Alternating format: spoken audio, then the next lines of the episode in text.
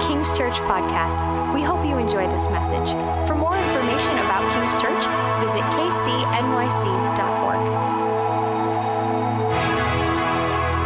Hey, why don't you stand up with me? We do a thing where we stand up at this part of the service and we jointly read the scripture um, that we're going to focus on today. And it's continuing our journey of Abram, who will be Abraham very shortly. Uh, and why don't we all read it together? Genesis 17, starting here in verse 1. When Abram was 99 years old, the Lord appeared to Abram and said to him, I am God Almighty. Walk before me and be blameless, that I may make my covenant between me and you and may multiply you greatly.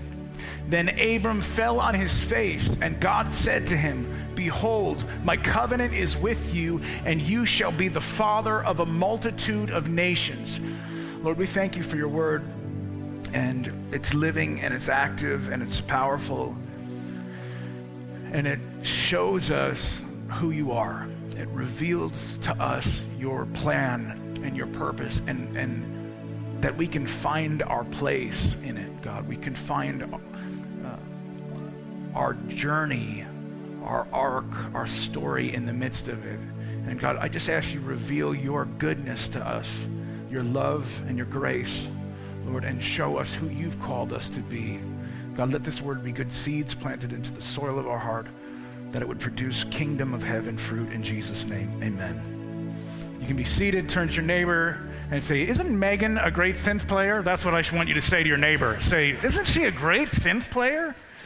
Thanks, Megan. Appreciate that. cool.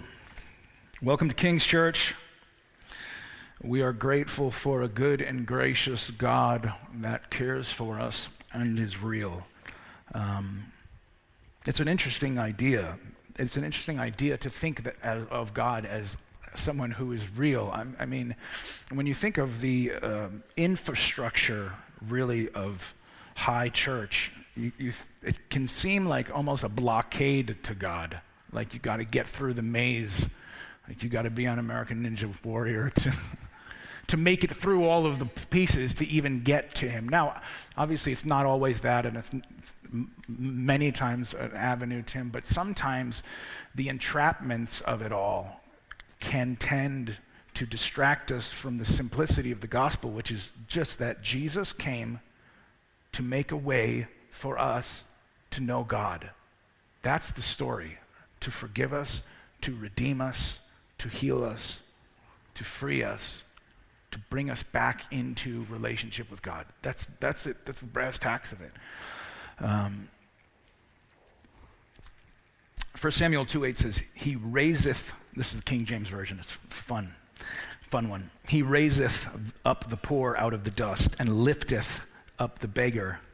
It's hard if you have a, have a lisp, and when you're reading the King James, it makes it challenging. he lifteth the beggar from the dunghill to set them among princes and make them inherit the throne of glory. For the pillars of the earth are the Lord, and he hath set the world upon them. I just think what an amazing picture of the gospel that he takes the poor from the dust and he takes the beggar from the dunghill and he in his in his way in his pattern like this is not this is not a moral tale. This is not just like some kind of moral thing where you just learn how to be nicer to your friends. This is not that. This is an arc from destruction devastation so bad that there is no hope of redemption, and God saying, And I seat you with princes. This is a totally different thing. And uh, I think it's, you know, I think it's phenomenal. I think it's the real story, the real adventure of God. And when people can get a hold of the real kernel of God's story and grab a hold of it, we'll see here, like, it doesn't happen overnight. It's not a lottery ticket, it's a journey with God. It's an adventure with God where you follow Him and He takes you where you would have never been able to go. Uh, I think there's like, I think the interesting paradox uh, is, um, or contrast is probably the better word, is oftentimes like he'll, t- he'll take the beggar and lift them, and he'll take the prince and he'll lower them, right? It's just like, oh, you think you're the prince? I think where you should be is with the lepers. I think you should give everything away, all of the stuff you have. Like you come to God with it all figured out, and He just says, that's not how it works. Wrong, wrong story. My story for you is not that you get higher. My story for you, guy, is that you get lower. Rich young ruler giving everything he has away. That's how you're going to come into the kingdom. But we, also, we often don't get both parts of the story, right? It's like everybody has to give all their stuff away. Wrong, wrong, incorrect, shallow analysis. To the poor, to the broken, to the contrite, he exalts. To the exalted, he humbles. That's the story. It's a fuller story. Right, Mike? Mike. Love Mike. He's my buddy. Um, all right, cool. Recap last week. Here we go. Last week we were on Hagar. We spent four weeks on Hagar. I've never been to a church where they spent four weeks on Hagar before, and it was really fun. And so we're doing this exegetical walk through the scripture one by one and saying, God, what is your pattern? What are the old patterns like? And what were you trying to say to your people? And what are you still saying that we just sometimes rush through and don't get and don't actually get the whole picture of who you are and, and who we are in the story? And that's the whole idea uh, and we've premised this very long series, 19 week so far, series that if you look up the name Abraham in, or if you look up the term archetype in the dictionary, it will say Abram or it will say Abraham, a picture, an architectural picture of people's journey of faith, what your journey of faith looks like. This is the pattern of knowing God, following Him, communicating with Him, etc., etc. And it's really exciting. Ben, can you just turn this down a touch? I feel like if I yell, I'm going to scare our congregation. Um, and I may yell, I do that sometimes. Okay, so let's just go right into this verse. I'm already kind of, yikes, 10 minutes in here. So let's get right into this. Verse 1 When Abram was 99 years old, the Lord appeared to Abram and said to him, I am God, God Almighty. So he's 99 years old. And I was thinking, um, this is really interesting uh, for a number of, of, of levels. So he's 99 years old, and God comes to speak to him. So we left off the last part of the story. The last part of the story was 13 years ago, that said, he was 86 years old, and he does this thing with his wife where they conceive and connive and create a really bad plan where they decide it's a good idea to get a second wife and try to have this child apart my own way, my own plan. God, I know you have a way and a plan, but you take a break. I'm going to figure it out my own way. And now he's 13 years in to living with the fruits of his own plan, and it's not going very well yet. Uh, and you have to kind of read into it. Here's a couple of interesting points is um, the number 13, oh, there's a lot of stuff here. Number 13 is like this number biblically that represents rebellion or bad things or kind of like the, the, the fullness of your own bad stuff. And we see uh, 13 plagues. We see uh, the 13 is Judas plus, you know, like there's no 13th floor in, in, a lot of New York buildings, like it'll just go 12 to 14. All of that kind of stuff stems from this biblical understanding of this number 13 is not a number we're a fan of. So we, call, we think it's a bad luck number just because in the scripture there are different pictures where at 13 it's not a fun number. So here's the weird thing. And in the, in the Hebrew system, the bar and the bat mitzvah, when you are turned into an adult, is the age of 13 because you are a, a fully moral, culpable agent. You are now fully aware, uh, responsible for your moral actions. You are able to fully commit sin. Now, there's some early church fathers that really believed, like before that, you couldn't really sin, or there's, a, there's some interesting theorizing in church history about that. But the point is that there's this kind of Ishmael is 13 years old, so this thing that's been living with them that was not a part of the initial promise of God is at its almost fullness. It's interesting. So this is funny too because there's like a completion, like it's almost like it's at its adulthood, and then The other interesting thing is this is the fourth time that God has talked to Abram in 25 years. So he's called at age 75, and now he's 99. There's been a 25 year journey with God. This is the fourth time God shows up in the story, and God is going to reestablish the plan. He's going to tell him, No, again, I have a son for you, a child to be birthed from you that will come again from your flesh. And he's 99 years old, so it's like it really like seems ridiculous, right? It seems ridiculous, but the phenomenal thing is that Galatians chapter 5 has these 10 contrasting points about the slave system, the system of law, the old world system, the system that, that puts us in bondage, and then God's free promise system. And the, and the thing is, God has to have Abram be past the point of physically having children so it's all God's power. He gets all the glory, so you can't say, well, it was just like, you don't know, like she had a couple of off months, maybe he wasn't drinking enough orange juice. It's, I, I, originally, I was like, you know, you, you, you hear the story and you're like, he's going to have a son, and he's waiting and waiting and waiting. And then, and then you, I realized, like, God intentionally makes the wait this long and waits till they are literally past the point of conception where they physically cannot conceive the promise of God for God to be glorified. So it can be all Him, all His doing, and He gets all of the credit, and it redirects our focus, our attention, admiration, affirmation back to His throne. So, the fourth time God shows up, and speaks to him, he says for the first time in the history of the scripture, here in Genesis chapter 17, he gives himself a name. God has not named himself yet. There are descriptors in just Genesis of his name, but he has not said, I am. And this is the first time in scripture where he says, I am El Shaddai, or God Almighty.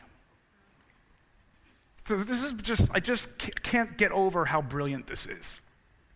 Because Abram is at the spot where literally he is impotent and he is not able in his own power, in his own doing, in his own strength to conceive the thing that God has promised. And God introduces himself into the situation as God with all the power you need the introduction of his character and nature is hey, Abram, what's up? I am God omnipotent. That's what he's saying. I am God with all the power and all of the strength and all of the presence. I know before, 13 years ago, you did a stupid thing and made a mistake, and you were trying to conceive of my plan in your own way. But guess what? I'm back, baby, and I got all the power to fulfill my plan and promise to you. I love this. It's like this is where we got this is where we get the idea because earlier the, the, earlier Genesis accounts of the name of God. There's two other accounts of His names. He doesn't name Himself, but it's Yahweh um, and Elohim are the two, and it's the reference is God above all gods and God as creator, but here he's specifically t- telling Abraham who he is in his context. Exactly what he needs is a God that's got all the stuff. Man, I just think that so many Christians live a lifestyle where they uh, they say like, "Oh, I believe in God." Like, I, I think he's he's real. He's like out in outer space somewhere. He's a good guy. It's a Jesus thing. I was like, that was helpful. But this is God coming into the brokenness of Abram's situation and his mess and saying, I'm back. well, not that he was gone, but you know what I'm saying. I'm, it's a colloquialism. I'm back and I have all of the strength and power you need for this situation. Omnipotent God. Here I am. Uh, Greg and I were talking about this uh, shallow agnostic statement it's like, if God is so strong, can he pick up a rock that's, that's so big he can't lift it up? Like, can he do that? He's all powerful. That is, um, it's, that's called the paradoxical fallacy. You, it, there's some philosophers that say the statement is actually meaningless. C.S. Lewis said, if you say something totally ridiculous and attach God's name to it, it's still just ridiculous. Like it doesn't make it, oh, I got you on that one, Christian. Um, so God is saying, I am, I am omnipotent. I am all powerful. I am everything that you possibly can need. That's my name. That's what you can call me. Oh man, that's so awesome. Like, what if you? What if we just started?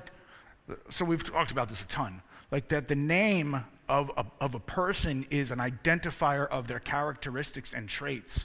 Like, why would God call himself that to Abram unless he knew Abram needed to hear that?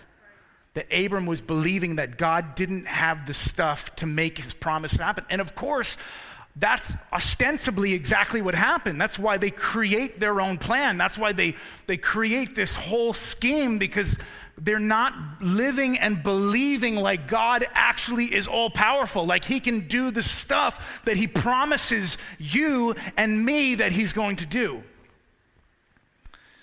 Woo, it's good.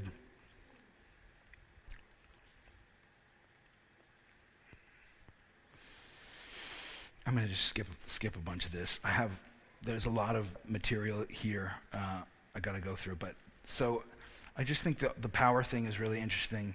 Um, the display of God's power is a, is a really interesting concept. The necessity of God's power to be displayed in areas where you can't do it yourself is a really interesting way that God moves. It's just, it's, it's wild. Uh, you know, when, when Bethany and I first moved to New York City uh, five, five years ago, we had a really clear and definitive go to New York City and start a church, start your law practice and start a church. And it was like, I knew we needed to spend a few years building my law practice because you don't, like, you get out of law school and you just start, like, hey, give me a million dollars for your case. And they're like, how long you been in practice? I'm like, five minutes or so. Like, nah, no. You can go work at McDonald's. Go. Go, go do Big Mac law for a while. And so the first year, the first full year we were here, we did our taxes. We did our taxes a couple weeks ago, and uh, I was talking to Bethany. I was talking to the tax guy, and I'm like, well, "How much did we make the first year?" The first year I was in New York City, we made twenty-six thousand dollars that year. Do you have any idea how incredibly painful that is when you have a wife and two kids to make twenty-six thousand dollars in a year? as, especially like as a guy who's wanting to be a provider and like take care of my wife and little tiny children that I helped conceive, my responsibility, and feeling like an absolute abject failure, right? I remember saying to myself, You are, I don't know how it's like 33, 34, 33. You are 33 years old, you have a law degree, you can't even pay the bills, you are an absolute failure at everything you've ever done like that, like running through my head. And if, hey, guess when you live in New York City and you make $26,000, that's what it feels like. like, that's really what it feels like. And, you're, and we're literally on the ark, the plan of God, doing exactly what it's told us to do, and it's really, really hard. And it's really, really challenging. And you're in a place where like, you're like, God, if you don't come through, I have zero. Like, I don't know if I have the emotional strength to I don't, like we were, I remember I was in this, I was like, I met with this business owner who makes a half a million dollars a day. And, uh, trying to land a client, you know?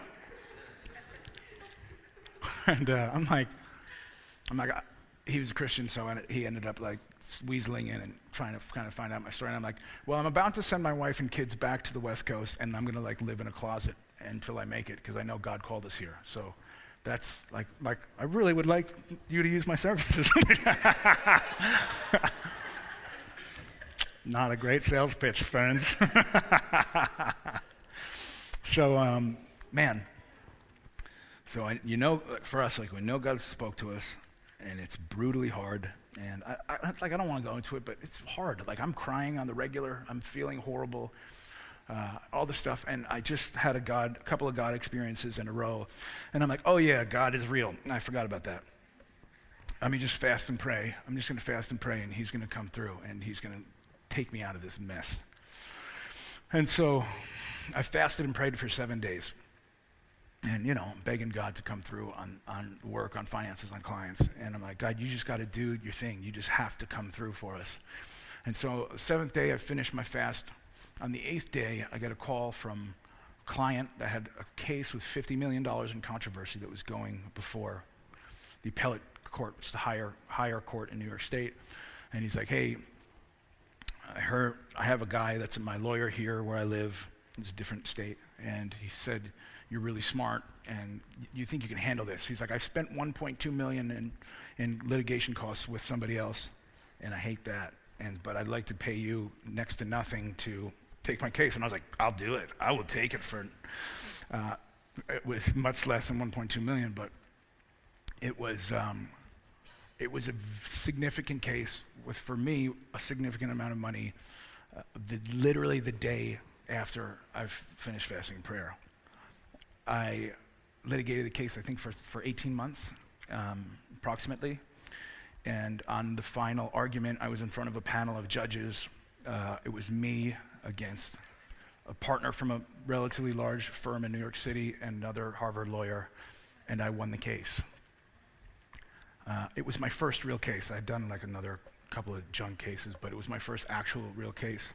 But I knew it was from God. I knew He gave it to me, and so I knew I just couldn't lose. It was just for me. It was like a no-brainer. I, I, I mean, I worked all night long for months, but so you put the work into. But it was just a situation where, like, you are, you are, you do not have the power to get out of it yourself, and you do what the thing says to do, and you seek God, and He shows up. He's like, "Oh yeah, by the way, my name's El Shaddai.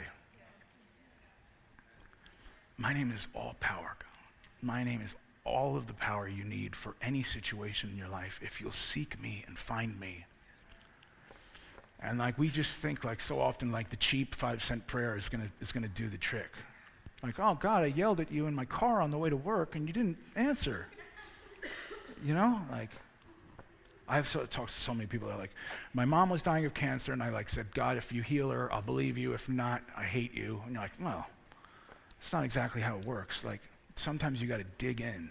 Like sometimes you have to believe that He is El Shaddai, all you need, all the power, all the stuff, and seek Him. And then He's like, ha ha ha. He's like, this is what I was waiting for. You were scrapping for like a $500 client. Just all you needed to do is come to me, and I'll help you work this thing out.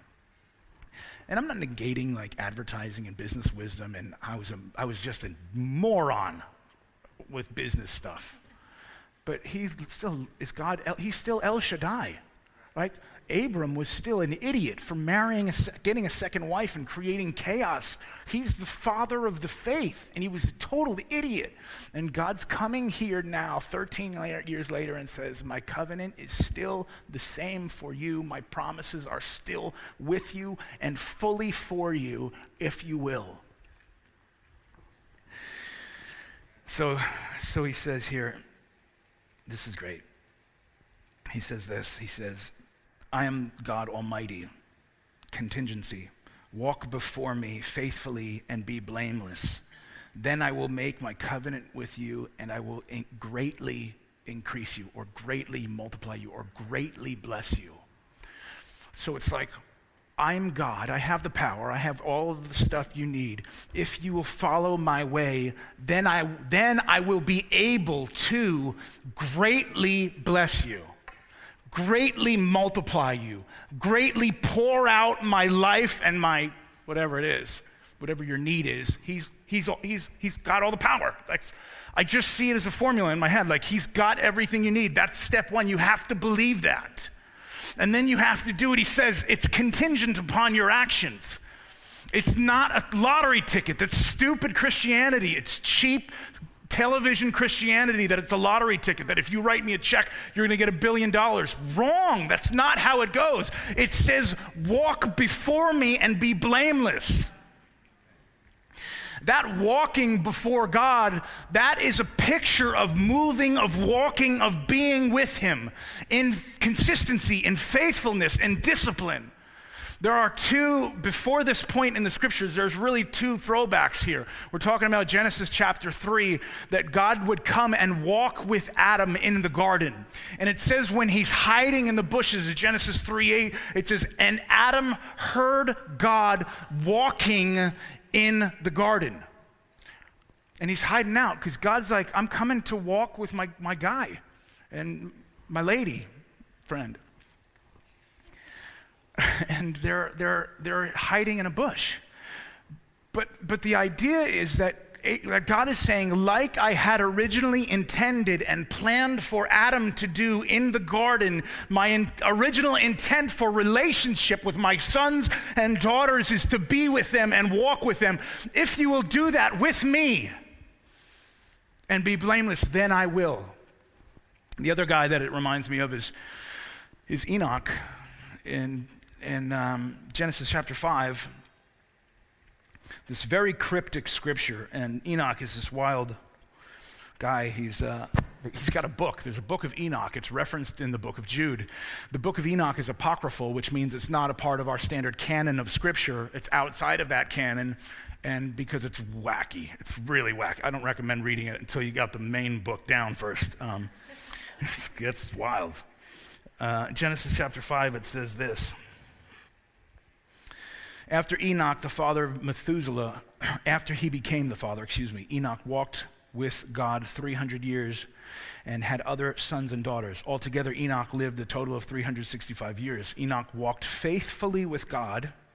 Then he was no more because God took him away. What does that mean? What, is, what, is that, what does that mean? So, everyone else in this lineage they die and then their sons go on and then they die and their sons go on. This says that he doesn't die, but God literally takes him away, translates him, brings him somewhere, heaven. The idea. John Calvin said, it said, he must be shamelessly contentious who will not acknowledge that something extraordinary is here pointed out and are taken out of the world. Excuse me, all are taken out of the world by death, but Moses plainly declares that Enoch was taken out by an unusual mode and received by the Lord in a miraculous manner. John Calvin goes on to say um, it shows two other things. It shows that life everlasting is a promise to those of us in relationship with God. It's the first picture. Adam lost it, but it's still available through the Father. And the third thing it shows is literally God's divine love. That He literally wants you to be in relationship with Him, walking with Him faithfully. It's crazy because the scripture in Genesis 5 says the same things twice, and you miss it if you don't know that Enoch's name essentially means faithful one, or committed one, or dedicated one. And so Enoch, the committed, the dedicated one, walks faithfully with God. So it's a two word force that's to communicate to us that if we would be consistent and dedicated and faithful in our walking with, or the scripture, I think the ESV says, walking before God, He loves it. God is in love with it because that's what He originally was looking for for us. Solomon, um, my son Solomon, so Leon is always walking behind me, and it's like, Leon, I'm like, please, please, please catch up. and then Solomon, because this is how God does things, is always in front of me, and he's like, I'm almost walking into him because he's a little boy and he's slow. And I said to him yesterday, I'm like, you're transgressing the primary walking with dad rule. Like, you got to either get in front of me or get to the side because I don't want to walk into you because we've done that before. Doesn't end well for either of us. Um, when you walk with a little kid and they're in front of you, you have to slow down. Just think the concept is insane. Like, God says, walk before me. He doesn't say, walk behind me. Uh, like, He wants to slow down for you, to walk with you, to be with you. It's a part of His original intent. It's in Genesis, it's all throughout the thing. He'll slow down to come and walk with you. It's like this other thing is interesting too. Is like it's it's either like in the charismatic world and in the and in the, the cessationist world is like The cessationists that are just like, God doesn't speak, it's everything is the Bible, it's like, uh, like this is my map, and if I step out of line, I'm, it's all bad. Or like the, way, well, the wild charismatics are like, uh, God told me I should drink still water and not sparkling today. Like, like that's not following God. That's not walking before God. Like he, He's made you autonomous. So, he's given you sovereignty. He's not like you're my dog and you have to follow me on the leash. He's saying, walk before me. I'll condescend to walk with you. You take the lead. Amazing picture of the gospel is that like when we engage in the promise of God, and God says to Abram, go out and go into the adventure, find the thing. And he doesn't say, I'm going to actually do the thing every day, but just follow my way, I, walk with me, and we'll have it all figured out. The other thing that's interesting to me is he says, Walk with me and be, be perfect, be blameless. And he says it, why? Because Abram, like, think, listen, he just wasn't perfect right? He just was really, really unperfect. We talked about this when we do, did the Hagar thing. Like, the idea of multiple wives always ended up bad every time. It still does. Jehovah's Witnesses got to be told that lesson. Eh, Mormons, whoever they are. And God's saying to him, Walk with me and be, you weren't being this before, but I'm asking you to be this now. Walk with me and be blameless and I will greatly multiply you, and I will greatly bless you. And I love that he says it to Abraham, and I don't believe that he says it if he can't actually do it. We're not talking, it's like a different, like, we're not talking about mathematical perfection here.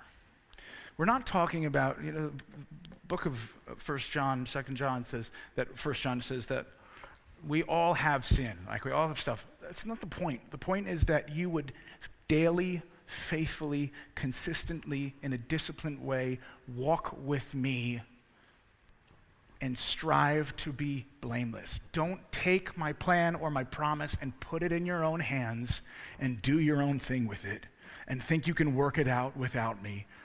Walk with me and be blameless. So he says, be blameless because he wasn't, Abram wasn't blameless. He, he was, had plenty of blame.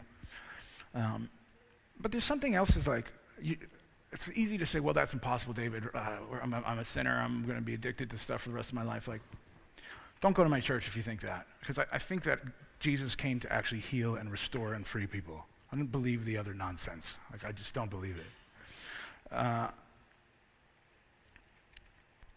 you know when you walk with your dad, like when you're a kid, like, if you were with your friends were just like your friends, like maybe your language would be more colorful. I, I, have a lot of colorful language users in my family. We know how to have a lot of color. But like when my dad was there, like there's no color. there's no language color. It's a lot easier to walk rightly when your father is with you. It's just way easier. If you're walking with God, if he's with you, it just makes being blameless a lot easier. If His presence is with you, if your intention and focus is on Him, uh, there's, a, there's this homiletic commentary that says, as if you were in His presence before Him at all times. I just would respond differently. Like you just behave in a different way. And it's not like I'm like, oh, oh, oh. I wasn't doing that when I was walking with my dad. I was just not saying the F word all the time. You know what I'm saying? I was walking the way I should have been walking, the way that it's better for me and more beneficial for me in the long run anyway, because I had my dad with me, right? And so he's saying, if you will walk with me, if you will be perfect, and this is the clencher, this is the whole thing, then I will greatly bless you and I will greatly multiply you. It's a part of his plan and his promise. He's God Almighty. He's got all the power, all the stuff we need, the complete package. He wants to be with us, to condescend, to slow down, to actually have relationship with us, and for us to walk rightly before him. And then if we hold on to the promise, right? The illusion, the, the, the, the, analogy, the picture of Enoch, the guy that walks. This is a crazy thing about Enoch, Chris is that he's alive, he's alive for 365 years. His name is Faithful. I just think what a cool thing. Like it's exactly what's how many how many days in a year is 365? It's like this picture of complete faithfulness, complete discipline in, in following God's ways. And if you can get it, then he can say, You get all the best stuff there possibly is. You get it all in my pattern and plan for you. That's it. That's all there is, folks. Just stand up with me.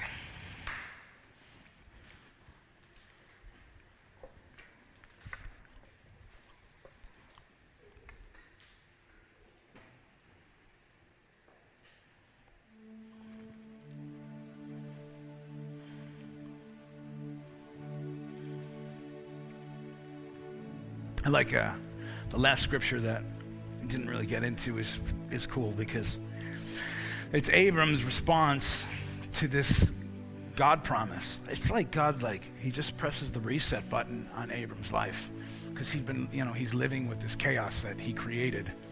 Uh, and then the not God promise. We've talked about this Ishmael thing. He becomes the father of the Arab people, and it's a total chaos thorn nation for Israel, for the history of Israel. And even in the midst of this, like, God shows up and basically says, I still love you. I still have a plan for you. I, my purpose is still real for you. And what, what does Abram do? It just says, and he falls to his face. Love it. Like, I don't have, it's like, you got me, God.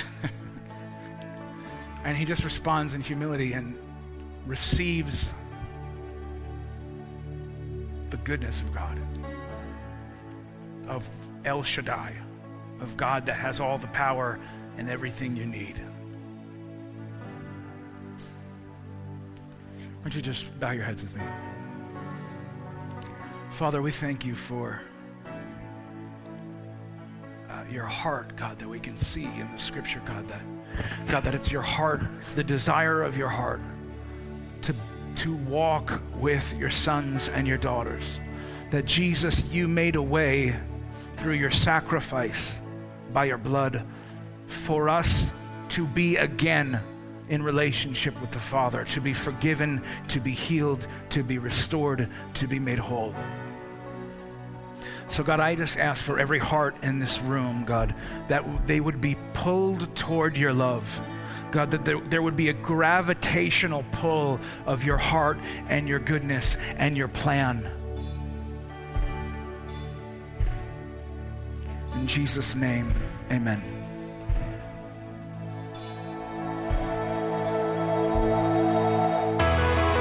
Thank you for listening to our podcast. We really believe that God wants you to know Him in a personal and tangible way. If there's any way we can assist your journey, please reach out to kcnyc.org.